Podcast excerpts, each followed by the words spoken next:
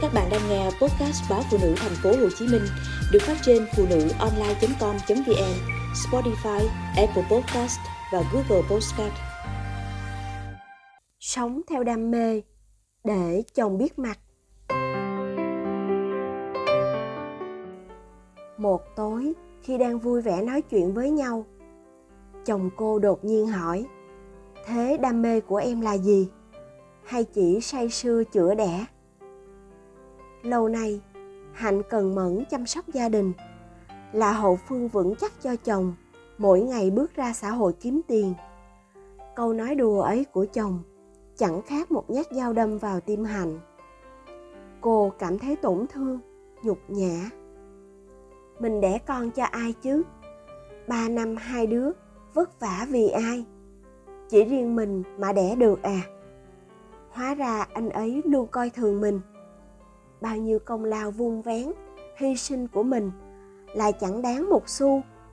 Với chồng, mình chỉ là một người đàn bà tầm thường, không một chút thú vị. Đến ngày chồng thành công hơn, anh ấy sẽ phủi mình như hạt bụi dính lên người. Bao nhiêu câu hỏi cứ thế chằng chịt trong tâm trí hạnh. Phong liên tục xin lỗi vợ, rằng anh không có ý gì khi nói câu ấy anh chỉ buộc miệng đáp lại, vì bị hạnh bỉ bai. Nếu làm việc mà suốt ngày kêu đau đầu, áp lực mệt mỏi như thế, thì đấy đâu phải là đam mê của anh. Nhưng hạnh mặc kệ. Cô cho rằng, dù mình nói thế nào, chồng cũng không được xúc phạm vợ như thế. Hạnh giận chồng. Cô tuyên bố sẽ cho anh biết mặt. Cô bắt đầu lao vào tìm kiếm đam mê cô muốn chứng minh cô cũng có đam mê, cao siêu. Chỉ là trước nay, vì chọn hy sinh cho gia đình, nên mới lùi về phía sau. Hạnh bắt đầu dồn hết tiền trong ống heo, nhập về hai bao tải quần áo second hand, giặt ủi thẳng thớm để bán, vì tin rằng mình có hiểu biết về thời trang. Nhưng lô hàng vẫn ế ẩm, dù hạnh đã cố gắng phối các kiểu và chụp thật đẹp để đăng hình lên phây phong chả dám nói nửa lời vì sợ đổ thêm dầu vào lửa. Anh vẫn không ngừng xin lỗi, mong hạnh quay về chăm sóc con cái chợ búa cơm nước tử tế để anh chuyên tâm làm việc. Nhưng cái tôi của hạnh đang dâng cao ngút ngàn. Cô tiếp tục lao vào, nhập hoa quả sạch về bán. Lãi lời chẳng được bao nhiêu rồi lại nghĩ mình phải đầu tư cái gì đó cao cấp hơn, như một quán cà phê chẳng hạn. Mỗi ngày, cô liên tục xách túi đi lê la khắp các góc phố, xăm soi các mô hình kinh doanh. Hạnh ôm điện thoại cả ngày, tìm tìm, kiếm kiếm. Con gái lại gần, thỏ thẻ muốn hỏi mẹ điều gì đó. Hạnh lại phát cáu. Đi ra cho mẹ làm việc. Hôm nào đặt lưng xuống giường hạnh cũng thấy kiệt sức. Nhìn hai đứa con lâu nay thiếu sự chăm sóc của mẹ, lòng cô lại muốn từ bỏ.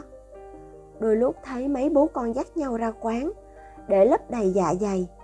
Hạnh cũng xót xa. Nhưng nghĩ đến câu nói của chồng, cô lại tức tối, nghĩ mình phải tiếp tục. Sáng nay, hạnh hẹn gặp chị ngọc. Người đang có ý định nhượng lại quán cà phê không gian nhạc trịnh mà cô khá thích vì sao em lại muốn kinh doanh quán cà phê? Chị ngọc hỏi. Cô quyết định tâm sự toàn bộ câu chuyện của mình với chị. Cuối cùng, chị bật cười, nói lớn. Thế thì chắc không dám nhượng lại quán này cho em đâu. Hạnh cảm thấy thất vọng vô cùng. Nhưng những lời chân tình của chị ngọc lại khiến cho biết bao nhiêu điều trong cô vỡ ra. Nếu em làm điều gì đó vì tình yêu thì rất dễ dàng để thành công. Còn khi em làm vì trả thù, vì cảm giác hả hê, hay muốn chứng minh điều gì đó, thì chưa nói đến khả năng thất bại cao, mà em sẽ còn đánh mất chính mình. Việc gì em thấy vui, tràn đầy cảm hứng và có cảm giác bình yên, hạnh phúc trong lòng, thì đó mới là đam mê thực sự. Chị cũng đã từng phí mất một thời gian vì bị phản bội cố gắng tha thứ cho chồng. Nhưng rốt cục, miệng nói, mà, lòng không tha thứ nổi. Chị luôn ám ảnh, nên cứ đay nghiến, dằn vặt cuộc sống của cả hai. Cuối cùng, chị không muốn mình cứ phải ôm hận thù cả đời, nên quyết định ly hôn. Quán cà phê này, chị làm vì muốn xây nên một góc nhỏ thoải mái, nhẹ nhàng, để trốn vào đó mỗi khi mỏi mệt rồi muốn chia sẻ không gian với bạn bè và những người khác nữa, nên mới mở rộng ra. Nhưng nay, sắp chuyển đi nơi khác, nên mới muốn nhượng lại cho người thích hợp.